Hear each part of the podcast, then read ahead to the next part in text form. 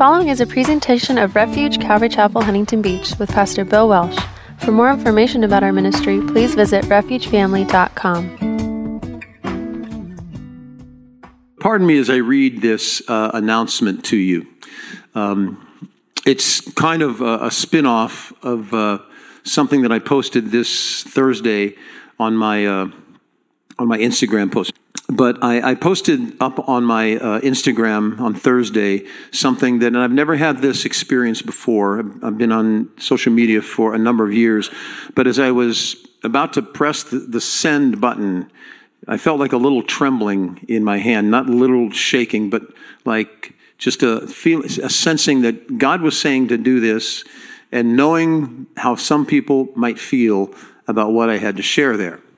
And uh, but I knew that it was a, uh, an invitation from God to say something at a time where I think it needs to be said.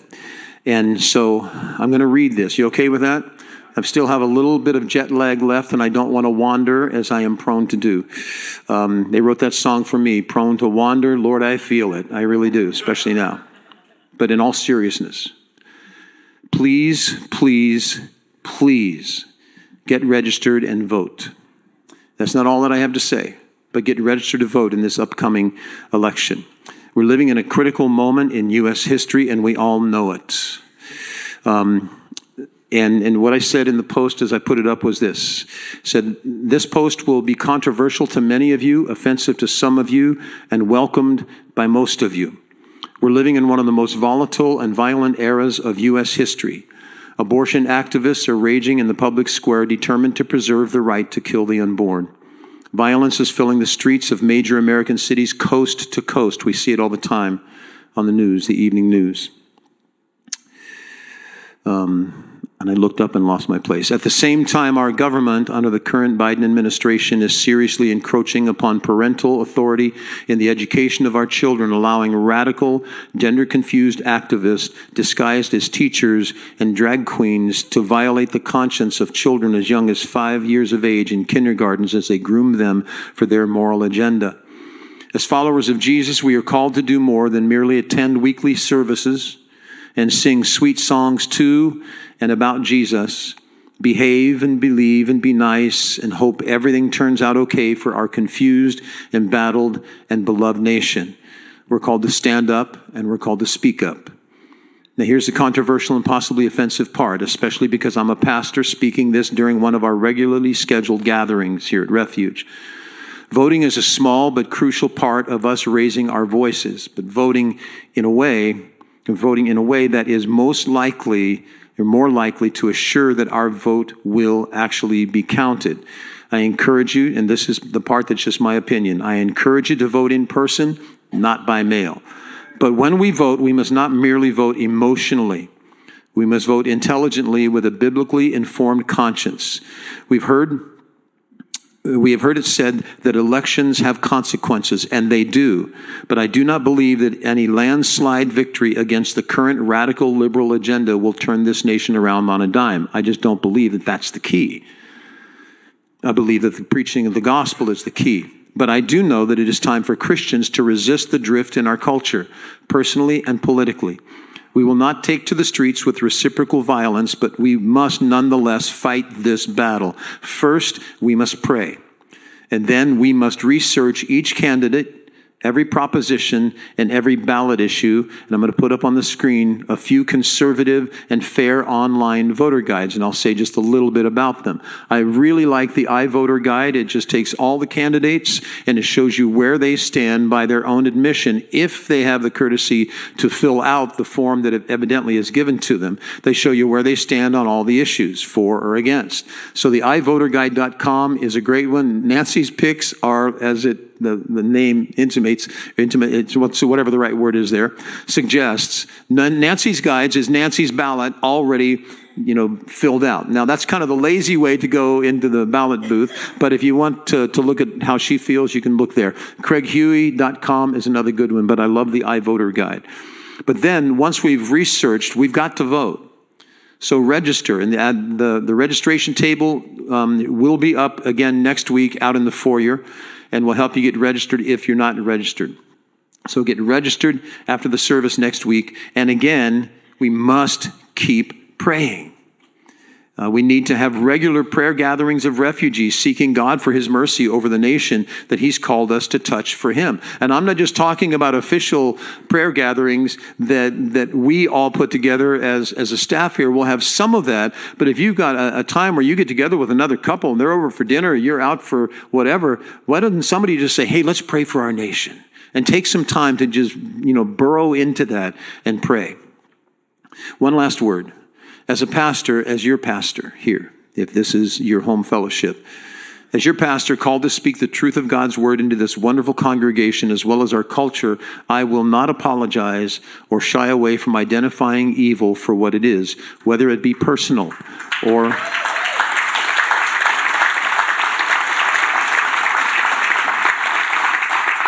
whether it be personal or political or cultural or educational or moral or spiritual, as Paul did in Colossians. We'll see that today. And I pray that I'll be found faithful before God and before you. And may God give me and our leaders here courage and compassion and clarity to represent Him in these dark days of our human history. And by the way, I'm not joining anybody's club. I haven't finally come to climbing on anybody's bandwagon, whether that's Pastor Jack or Pastor Joe or Pastor James or Pastor John. Why do they all have J's in front of their name? Great brothers, all of them. But every pastor has to hear from God for the congregation he allows them to lead under his lordship. And I'm just trying to be obedient to God as I pastor Refuge Huntington Beach along with Pastor Jeff and the team that he's blessed us with here.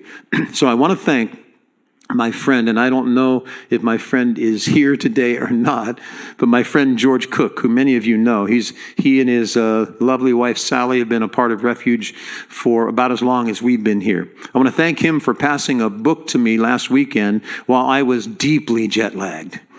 And when he'd given it to Joy, and he came and told me, "Hey, I've, I've left an Eric Metaxas book for you." And when he said Eric Metaxas, I thought, I like Eric Metaxas, but his books are as big as a dictionary. And I, I told George in my jet laggedness, I said, George, I'm probably not going to read that book. But I will get the audible and I'll listen to it. I will get the audible and I'll listen to it. I just knew me. A 500 page book, I'm probably not going to read it. I'm going to start a blog that is uh, big little books because I love little books. Um, but I told him, I probably won't read it, but I'll listen. And I'll be honest with you. I have listened to it. I'll be honest with you, though. It bugged me that the author, obviously very passionate about getting his message out, decided to publish it in the most expensive form that he could, which was hard copy, twenty-two to twenty-nine dollars. Um, so, that, and I'm saying that is just me um, in, instead of you know a, a paperback or maybe free digital download. But again, that's just me. But the content challenged me, and it challenged me greatly. I, I can't say that I endorsed everything Eric Metaxas said in the, in the book. I'm not sure I endorse everything I say from week to week. but but I believe at, at some points he was a little maybe on the unfair or the harsh side at points. But again, I've been that way too. But I do recommend the book. And, and no, it's not the 67th book of my Bible, but I encourage you to maybe pick it up and read it. It is a thin book, by the way. This book, it says at the very top, this book is, is like a bucket of cold water thrown into the face of a sleeping church. So you get the set of which way it's going. Well, I close my Instagram, Facebook on Thursday with two verses from Proverbs chapter 24, and I want to ask you to read them with me off the screen. And then we're going to read something from Psalm 33, and then we're going to pray for our nation. Let's read. Solomon said, Rescue those who are unjustly sentenced to die. Save them as they stagger to their death. Don't excuse yourself by saying, Look, we didn't know. For God understands all hearts and he sees you. He who guards your soul knows you knew. He will repay all people as their actions deserve. I've heard this quoted many, many times in the last 25 to 30 years about the evil of abortion. God knows that we know. And He calls us to do something, say something, and be something in the midst of all this. Well, I want to end this portion of our time together with a few verses from Psalm 33, verses 10 to 20.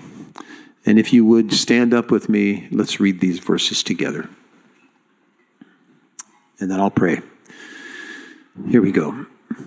The Lord foils the plans of the nations, he thwarts the purposes of the peoples. But the plans of the Lord stand firm forever, the purposes of his heart through all generations. Blessed is the nation whose God is the Lord, the people he chose for his inheritance. From heaven, the Lord looks down and sees all mankind. From his dwelling place, he watches all who live on earth.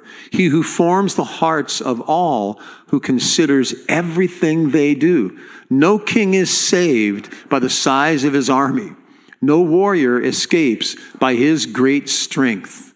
A horse is a vain hope for deliverance. Despite all its great strength, it cannot save. But the eyes of the Lord are on those who fear him, on those whose hope is in his unfailing love, to deliver them from death and keep them alive in famine. We wait in hope for the Lord. He is our help and our shield. Would you pray with me? Father God, I come to you with my family here. And Lord, it's an honor to serve and be a part of this family of yours. And we're asking you, Father, for your grace and your mercy over our nation. We pray for an awakening. God, we've prayed for revival in our land for years. And God, I believe that you're calling your church to revival. You're calling us, Lord, to maybe wake up and realize the impact we can have for you here without getting nasty, without getting mean, without becoming caustic, Lord, by speaking your truth. So would you revive your church? Would you awaken this land? And Father, would you just pour out your grace in such a way that barriers really do start coming down, that walls start coming down as we sang, Lord, and miracles of, of conversion happen, Father that it's nothing that any man or team of men could ever organize and put together. But Father, would you just roll over America and grant repentance, God? Forgive us for our sins as a nation, Lord. Forgive us for allowing how many decades of, the taking of the life of the unborn and letting it happen. Oh God, I pray that you would fill us with your love, fill us with your word, fill us with your spirit, Lord, and fill us with compassion. And send us into this city, into this state, into this nation, and around this world with the beauty of the gospel that will bring change. And we ask you this in Jesus' name, Father. And everybody said, Amen. Amen. Amen. As long as you're standing, grab your Bible, open to Colossians and take a look at verse 8 through 10 with me. You continue looking at Colossians on this focus that it's all about Jesus. It is Jesus, Jesus, Jesus, all about Jesus. Today we're going to find out that in Him you are more than enough. You have more than you even need. So let's look at verse 8. Read with me if you like. Beware lest anyone cheat you through philosophy and empty deceit, according to the tradition of men, according to the basic principles of the world, and not according to Christ. For in him dwells all the fullness of the Godhead bodily, and you are complete in him, who is the head of all principality and power. In him you were also circumcised with a circumcision made without hands by putting off the body of the sins of the flesh by the circumcision of Christ, buried with him in baptism, in which you also were raised with him through faith in the working of God who raised him from the dead. Father, thank you for all that we have in Jesus. And I pray that our hearts would be open right now, Lord, to the ministry of your word in us in Jesus' name. Amen. Amen. Have a seat, please. How many of you have ever been dissatisfied with the hand that you were dealt in life? How many of you have ever said anything like this? Oh, I wish I was stronger. Oh, I wish I was faster. I, have told you this recently. I can't even outrun my 16 year old granddaughter. And that started when she was eight years old. I couldn't pass her out. Seriously, it, it did. Eight years ago. I remember the moment at the park. Man, how many of you wish you were smarter? How many of you wish I was smarter? Come on, be honest. I do. A better reader, maybe more focused. How many of you wish you were less ADHD? Yeah, it's just, it's me. It's just, I can't control that. That's why I, I, struggle to, to, to read great big books. I know I love a great big book, but I struggle. And I, I even have a struggle focusing on a memory verse card. That's almost too much to hold my attention for a while. But how many of you wish you were athletically more gifted than, than you were? Uh, like Pastor Jeff. You know, Pastor Jeff is a champion. We sang about champions. He's a champion. On the baseball team that he played on in, uh, in high school over here at Fountain Valley, they won the CIF championship one year. And he doesn't brag about that. Man, if that was me, it would be on our bulletins every week. Most likely. But he's so humble about it. His name is in the uh, Fountain Valley High School Hall of Fame over there. We should do a field trip over there someday and just see it and light little candles, you know, to, no, it, going too far. But I, I love sports. I just never excelled in them. I was always active, but I went out for almost everything. I went out for Little League when I was a little boy. And this, I'll never forget this one year, I got my picture in the Clermont County Sun, which was the newspaper for the whole county just to the east of Cincinnati. And, and here's how it happened. I showed up for the opening day and I was helping catch the ball, you know, when I was coming back to the coach who was doing the pitching. And uh, I think he reached out and it went off his glove and right into my nose, and I got a bloody nose, and I ended up on the front page of the paper laying down on a bench. So that's, that's my, my fame there, yeah. That's me. That's me right here.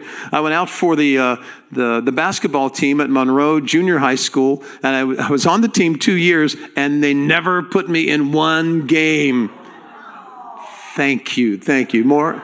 These guys are ahead of you on the compassion over here, yeah.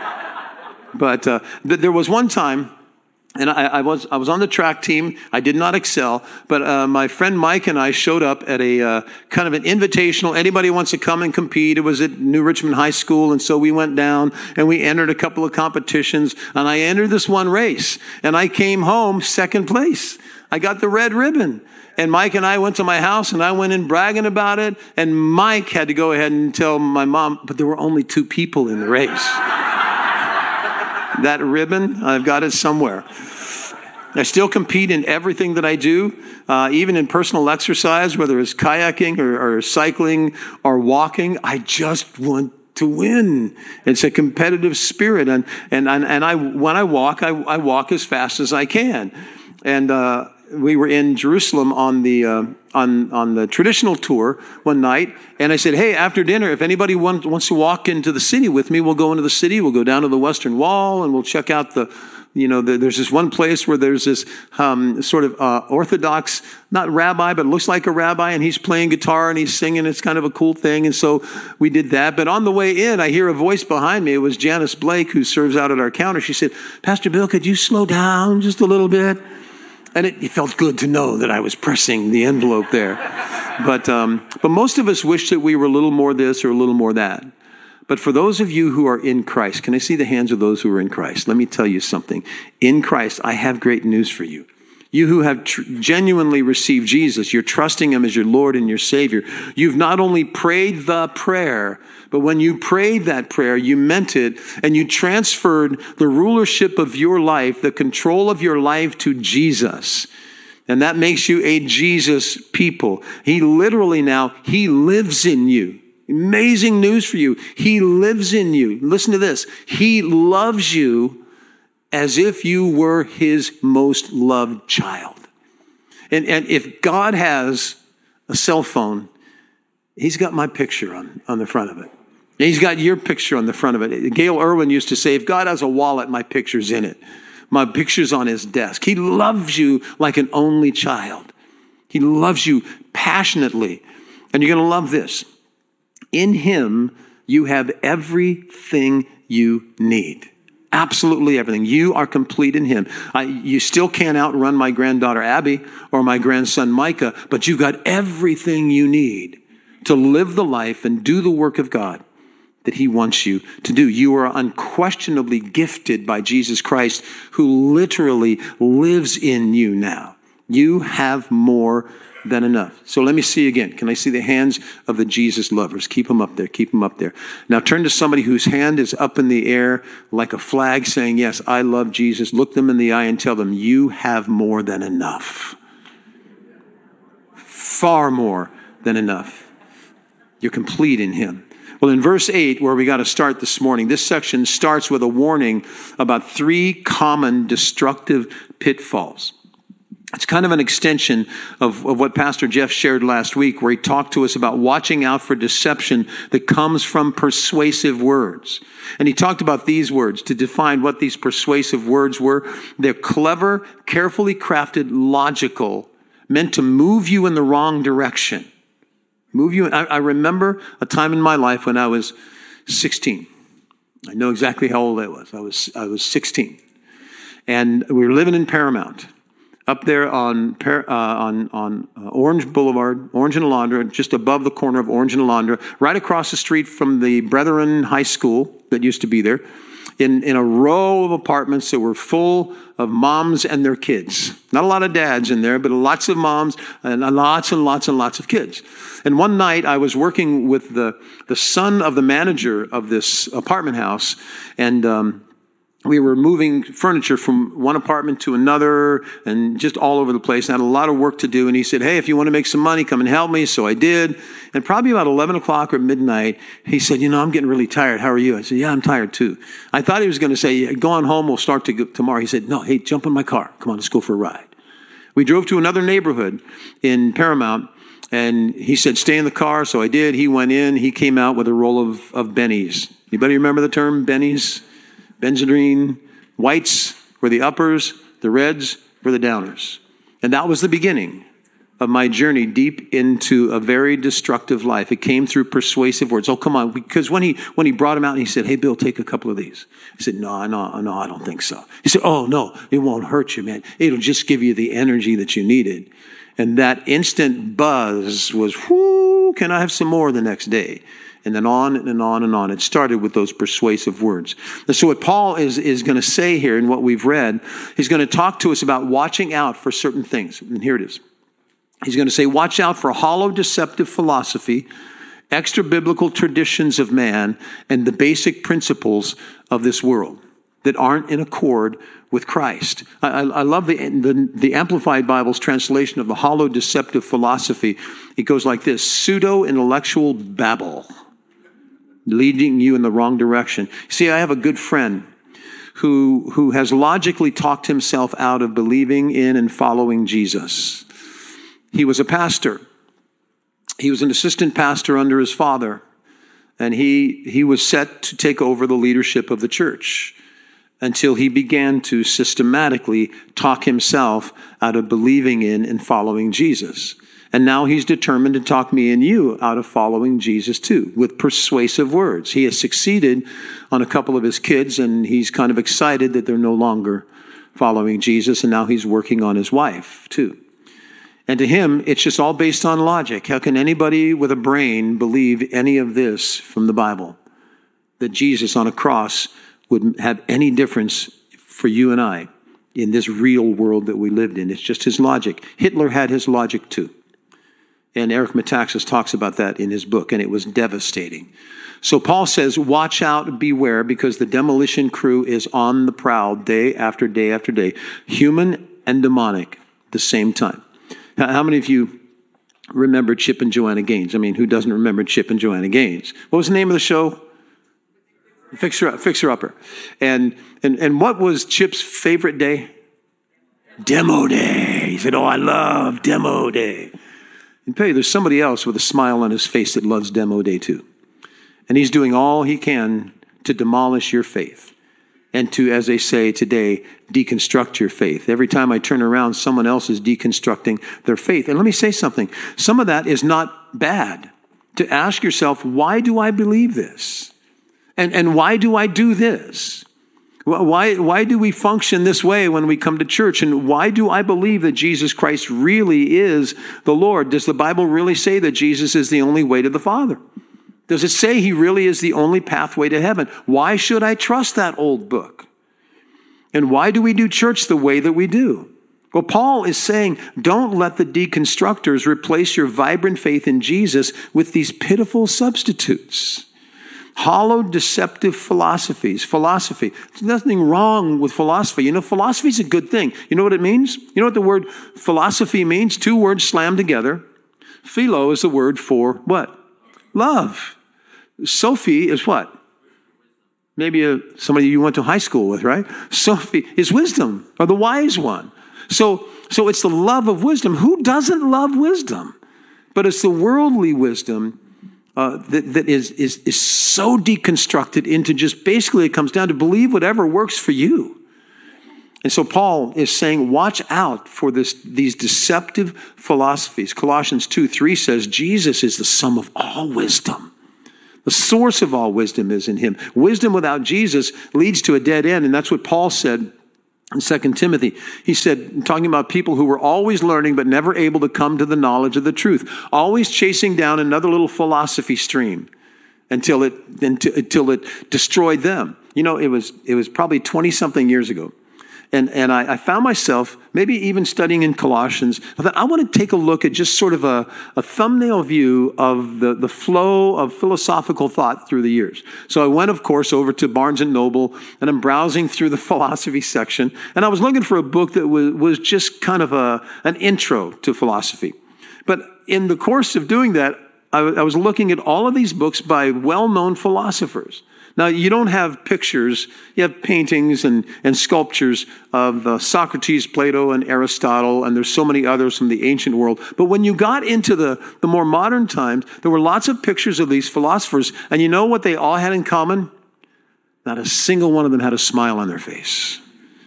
None of them showed any sign that their, their grasp of philosophy had filled them up and given them joy of any kind. And I thought, do I really want to study this stuff? if it's going to leave me, abandon me like that.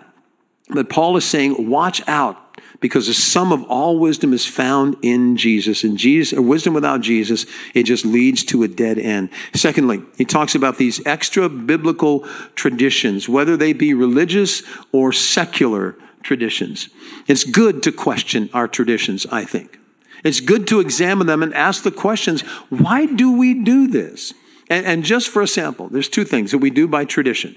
Well, you're here by tradition. It's Sunday morning. You're a follower of Jesus. Do you know where most followers of Jesus show up on a Sunday morning? They show up somewhere like this. Why do we do that? Why do we do this on a Sunday morning? I can't find any place in Scripture that says, Thou shalt assemble on Sunday mornings. But it's just become traditional. That's when we do it. And it's pretty traditional that when we get together.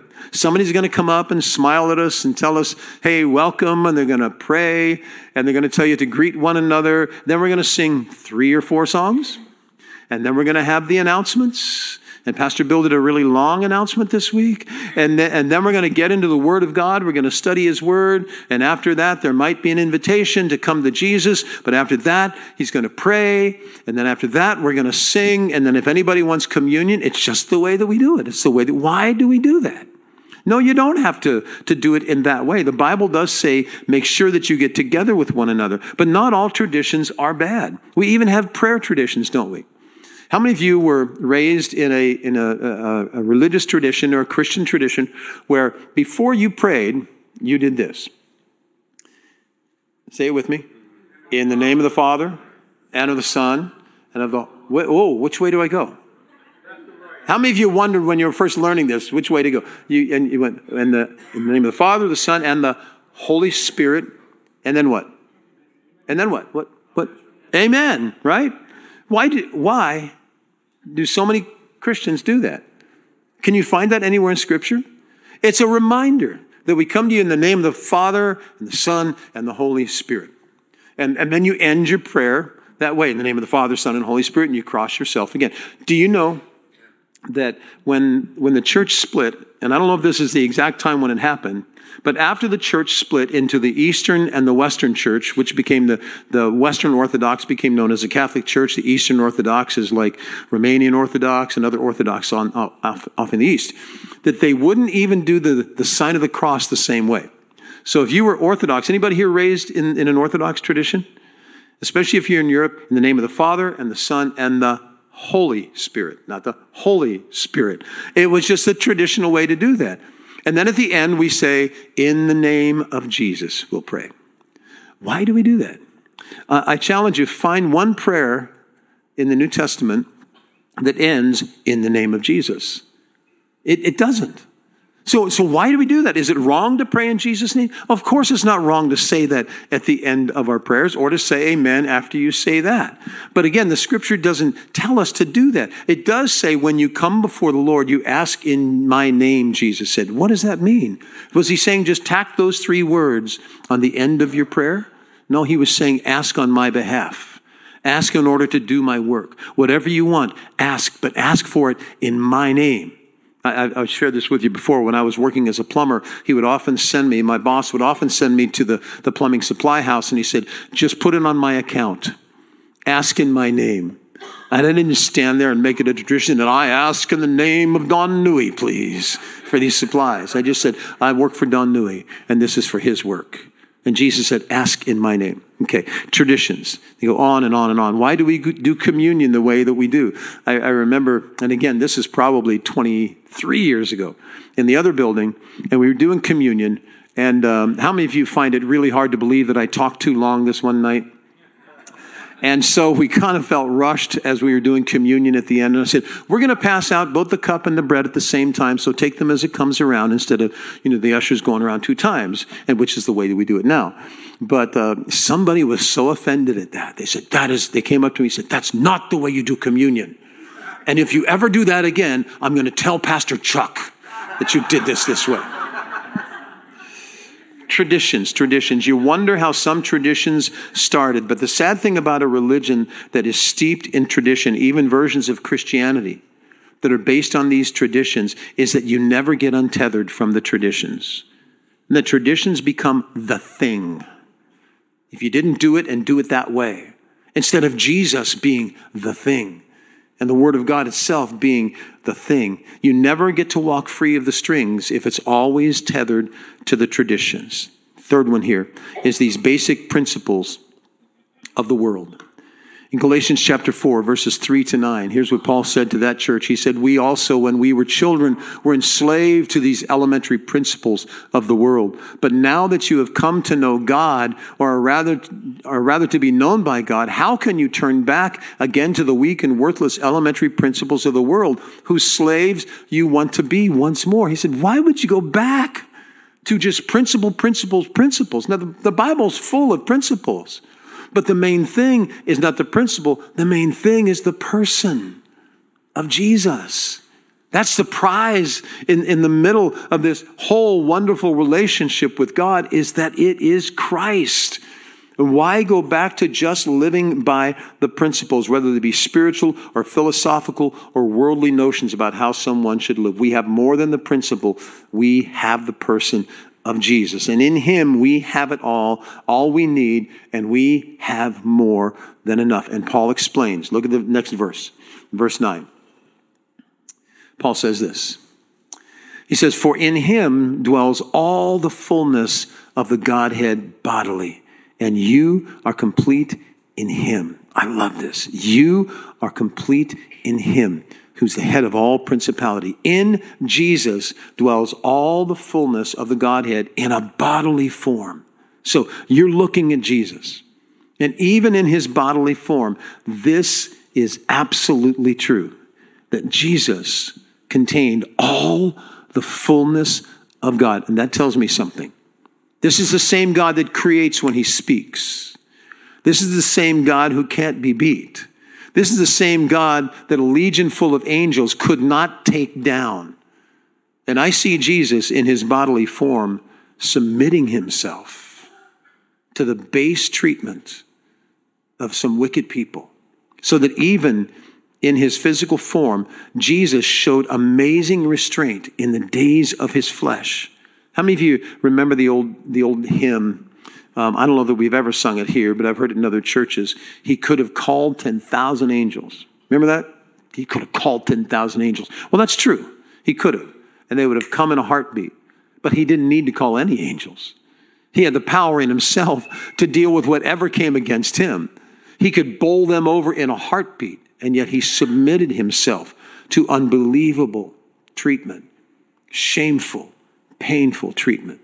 You see, Jesus giving himself. I don't see Jesus fighting them as they're trying to put his fists down on the cross. I see him laying them out and letting them do what they did. when we were on the, the last Israel tour, I get up early in the morning and I, because I'm jet lagged, and I go out and I walk. And I got out this morning, I'm walking by myself in the area of uh, Magdala or Migdal. And I'm walking down this road by an orchard, and the orchard was bordered by some bougainvillea plants. And um, beautiful, beautiful, full of color at that time of the year. And I do as I often do, uh, I'll, I'll snap off a long twig and make something like that up on the cross, a crown of thorns with the beautiful you know, foliage on it and the, and the flowers are on it. And, uh, and, and I, I made it, and I thought, I wonder what that feels like to have that on your head. So I put it up on my head. I just gent- gently put it up on my head. And then I pressed it down just a little harder and thought, oh my gosh, that's uncomfortable. That's irritating. I didn't drive it down around my brow and the back of my head and over my ears, but they did that to Jesus. Thought, how could he, how could he let them do that? It was love that kept him there. He had the power to end that nonsense, but then you wouldn't be saved. And you wouldn't have more than enough because of what Jesus endured for you.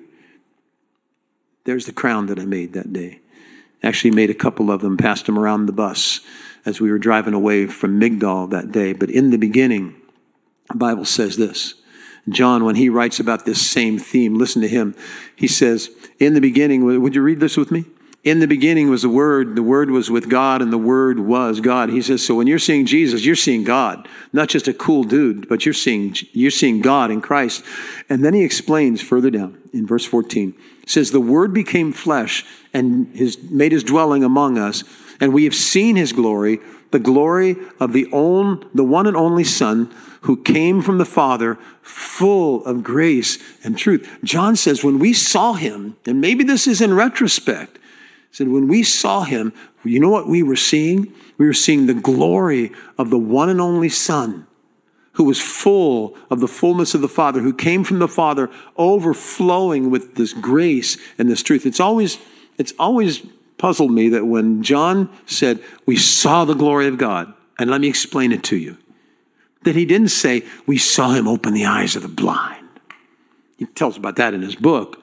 But in this little definition, he said, We saw the glory of God, and, and, and it wasn't the lepers were cleansed, and he walked on water, and he was transfigured before us. He said, We saw him full of grace, compassion, and full of truth.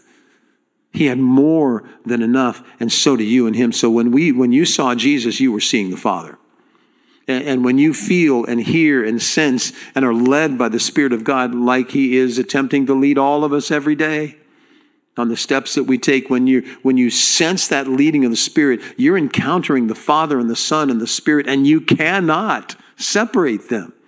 You can look at different definitions of Father, Son, and Spirit, but you can't separate them without doing damage. It's the Godhead altogether revealed in the Father, the Son, and the Holy Spirit. Listen, ladies, you can undo the braid in your hair without doing damage.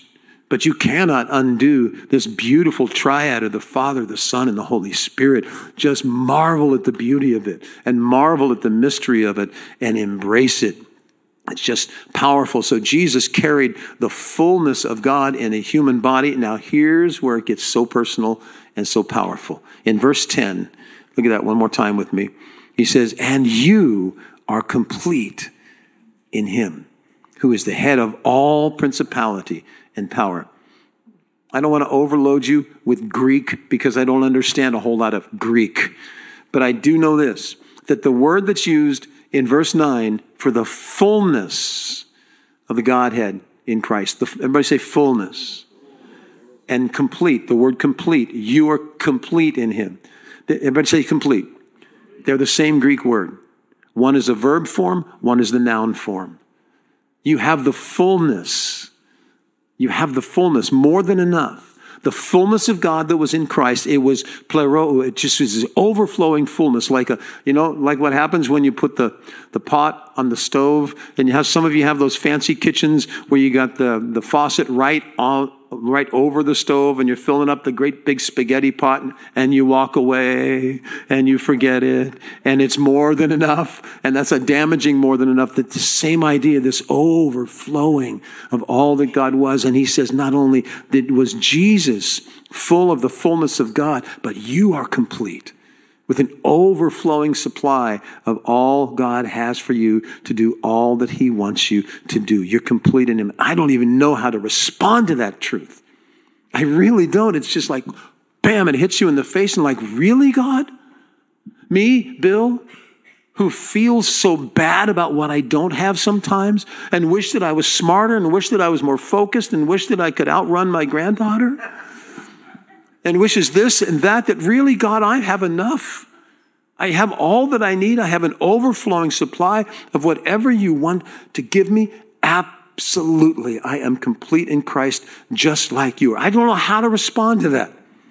I, I really don't, but I'm going to borrow a response from Caleb Warwick, who runs our Sunday night ministry. Uh, is Caleb in here today? Is Caleb here? I, I borrow this from Caleb unashamedly. I was watching him on Monday night while he was preaching on Sunday night on the second of the month. And, um, and it was really great. At this one point, he makes this statement, and I copied it down exactly as he, as he said it. But he said, Jesus, and he's got this breathiness about him when he's teaching, and I love that. He says, Jesus actually takes pride in inheriting us. And he paused, and then he said, That's wild. And I love that. And he said it three or four more times. That's just wild. It is wild. And this is wild that I am complete in Christ. I have more than enough. That's wild. And it's, and it's wonderful. And I love that. I'm complete in Him. We have all that we need for the rest of our lives. We have more than enough. In fact, uh, John, when he writes his little letter, First John, look at what he says about who we are right now. Cooperate with me. Go. Go. It says, it says no to me. There you go. First John 4. 17. Love has been perfected among us in this, that we may have boldness in the day of judgment. Read this with me. Because as he is, so are we in this world. That's wild. Is that true? Is that true? As Jesus is, so are we in this world. I've got all that I need to serve God. I don't have to be envious of, of, of, of Jeff's abilities. I don't have to be envious of any other preacher's abilities or any, any other singer's abilities. I have what I have from God, and, and it is more than enough. You have everything you need in Jesus. Everything you need in Jesus. You don't have to go looking for it, it's there. How, how many of you have ever been involved in a project at home, your own fixer upper, which made you call the the professional fixer upper to fix up your fixer upper mess. Have you ever done that? But you're in the middle of this project and oh, I need this tool. I got to have this particular drill. I got to have this chisel. And you know you've got it. Am I talking your, am I telling your story? I know I've got it, but I can't find it. So what do you do? Home Depot. Let's go to Home Depot. First, so the first project is once I'm at Home Depot, finding somebody that can actually help me once I'm there.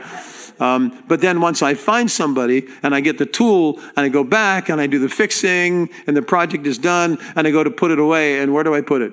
Right next to the one that I already had and it was there all the time. That's the case here. You're complete in Him, it's in the toolbox. Everything you need to do what God has called you to do, you already have it. You have every tool you need. And you go back to, to John in verse 16. I didn't put it up on the screen, but Paul says it like, John says it like this. He says, Of his fullness, we've all received. We've received the overflow of his fullness, every single one of us. I, I don't think this is saying that that, uh, that that we have everything in us that Jesus had in him. That would make us God, then, wouldn't it? But we have everything we need. And my brother and my sister, you're not lacking in any gift from God to do anything He calls you to do. You have it, it's all there. And that is wild and that is wonderful. What's so wonderful about all this? That's what the rest of the chapter is all about. And you're not going to believe how quickly I do this, trust me.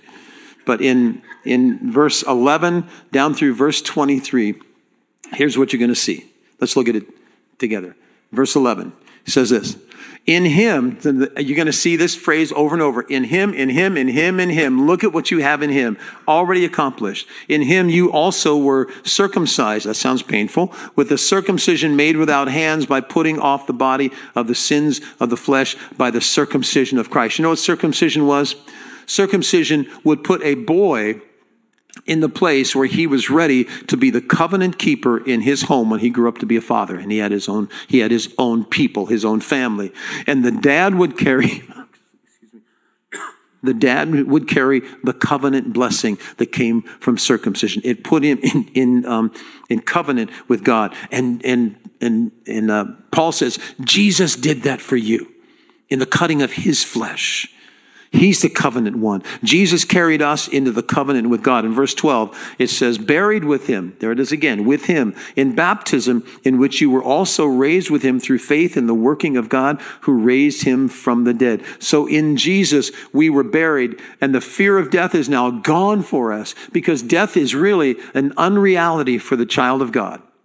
It's just a transference from here to there, and it happens like that in a moment. And they'll put my body in the grave or they'll burn it, and I don't care what they do with it because I will not be dead. I will just move from here to heaven, and I'll be present. Why? Because Jesus took the death. Jesus beat death to death on my behalf and on your behalf, and you don't have to fear death anymore. You're free from the fear of death. Verse 13 through 15, because he keeps stacking these together. He says, And you, being dead in your trespasses and the uncircumcision of your flesh, he made alive. He did it. He made alive together with him, having forgiven you all trespasses, having wiped out the handwriting of requirements that was against us, which was contrary to us. In other words, we couldn't keep these, these laws. And he has taken it out of the way, having nailed it to the cross, having disarmed principalities and powers. He made a public spectacle of them, triumphing over them in it. Isn't that just kind of like flipping the stone there? They thought they had Jesus down and out, and the cross is what? Forever, the cross says to the devil and to you and to death, you lose. He made a spectacle of it. That's where the victory took place. So, verses 13 to 15, he's conquered death through us. He has conquered death for us through Jesus Christ. In verses 16 to 17, it goes, goes on like this.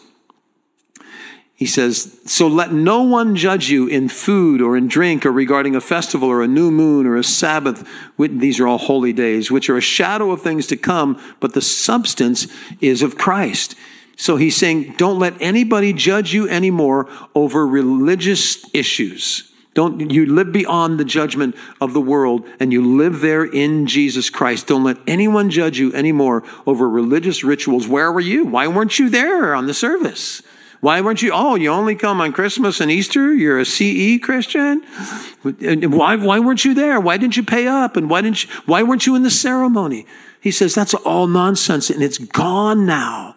It's fulfilled in Jesus Christ. Don't let anybody judge you over those customs and traditions. And then verse 18 and 19, let no one cheat you of your reward, taking delight in false humility, worship of angels, intruding into those things which he has not seen, vainly puffed up by his fleshly mind and not holding fast to the mystery, from whom all the body, nourished and knit together by joints and ligaments, grows with the increase that is from God.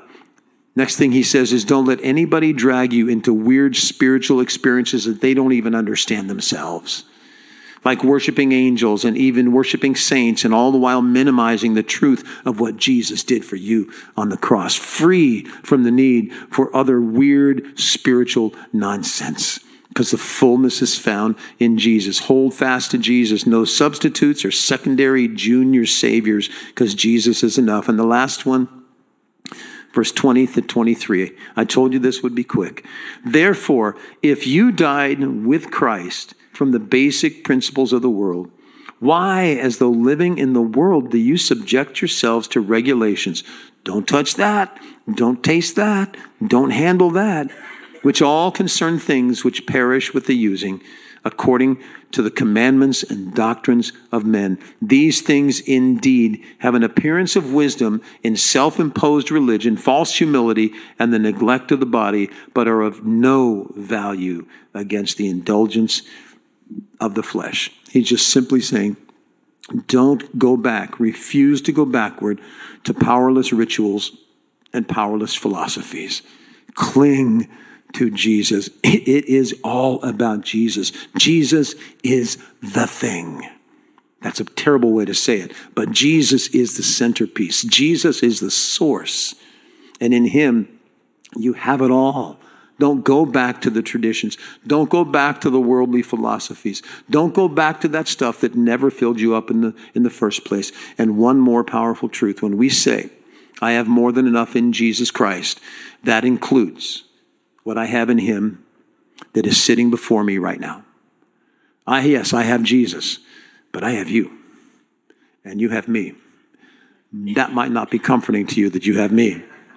I'm not saying I have you as a congregation that sits here and listens to me, blah, blah, blah, blah, blah, blah, blah. I'm not talking about that. I have you as a source. You have me as a source. See, to, to tell somebody that you have everything that you need in Jesus and that's it can, can sometimes lead someone to think, well, I don't need anybody else and I'm just going to go hang out in the desert all by myself. And you miss the blessing of this.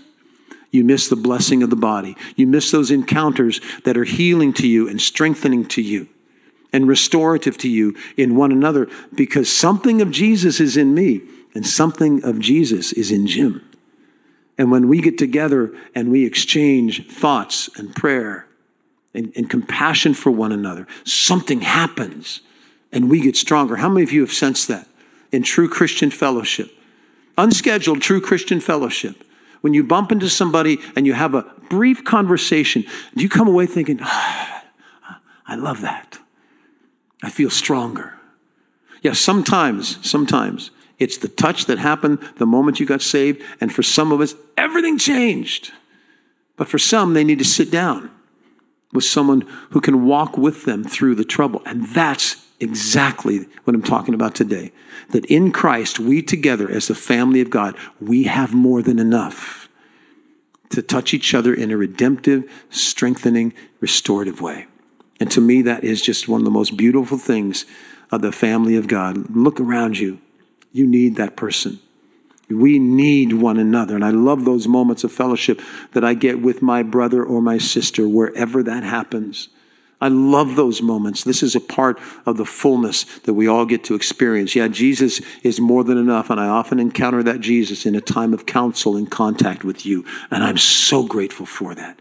I so appreciate the body of Christ more than I ever have before. So, we have enough to impact this crazy world. You can close your Bible up, I'm done.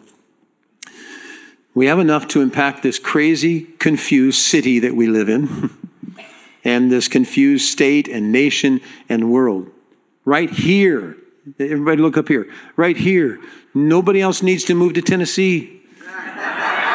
nobody else needs to move to Texas unless God tells you to go to Texas. If he says out of here for a while, that's fine. And, and the Lloyds are in, in Tennessee, and the, the Acunas are in Tennessee, and the Hadaways are in Tennessee, and the Benowns are in Tennessee, and so many, so many good friends. But you know, God wants to do a work right here. And he wants to do it through you, and he wants to do it through me. Are you ready for that? Because he's packed you full of himself. And in him, you have enough. You have enough. That's part of what this all means. Yeah. Yeah. Jesus is more than enough. And I love encountering him in you. So as we close today, I want to pray that, that you and I would be used in the power of his Holy Spirit to invade. You might not like this word, but invade and infect this broken state that we live in with love and truth and the power that comes from Jesus Christ. Are you ready to be a part of something like that? Then let's just go do it. Let's pray together. I've asked the, uh, the worship team if they'd come out and sing one particular song. The song that says in it, I, I am who you say I am. And he says you're enough. He says there is enough in you and there's enough in us. So we're going to sing that as we close. Can we stand together? And unless that clock up there is wrong, even having shared two messages with you today. I'm still seven or eight minutes ahead of normal time. Are you saying, yeah, yeah, you are, Bill? You know. Oh, that gets an applause. Yeah, that I'm early. I'll, I'll take it wherever I can get it. Father in heaven, we're your people, and we and we love you. And we love Jesus. And we love the presence of the Holy Spirit. We thank you, Lord, that, that you've brought us into this place when we were empty, we were depleted, Lord, and now we're complete. Now we have everything that we need and more than enough. Enough for an overflow, Father. And I pray, Father, for any that are in here this morning and any that are watching online in other parts of our country and the world that have never stepped into a relationship with Jesus. Maybe they've deconstructed their way out of it, Lord. And I pray that you would put a hunger in their heart that would bring them back to the completion and bring them out of that depletion, Lord. And fill them again as they surrender the control of their life to you. Thank you, Lord. Thank you, Lord, for trusting us as you release us into this world today. In Jesus' strong name.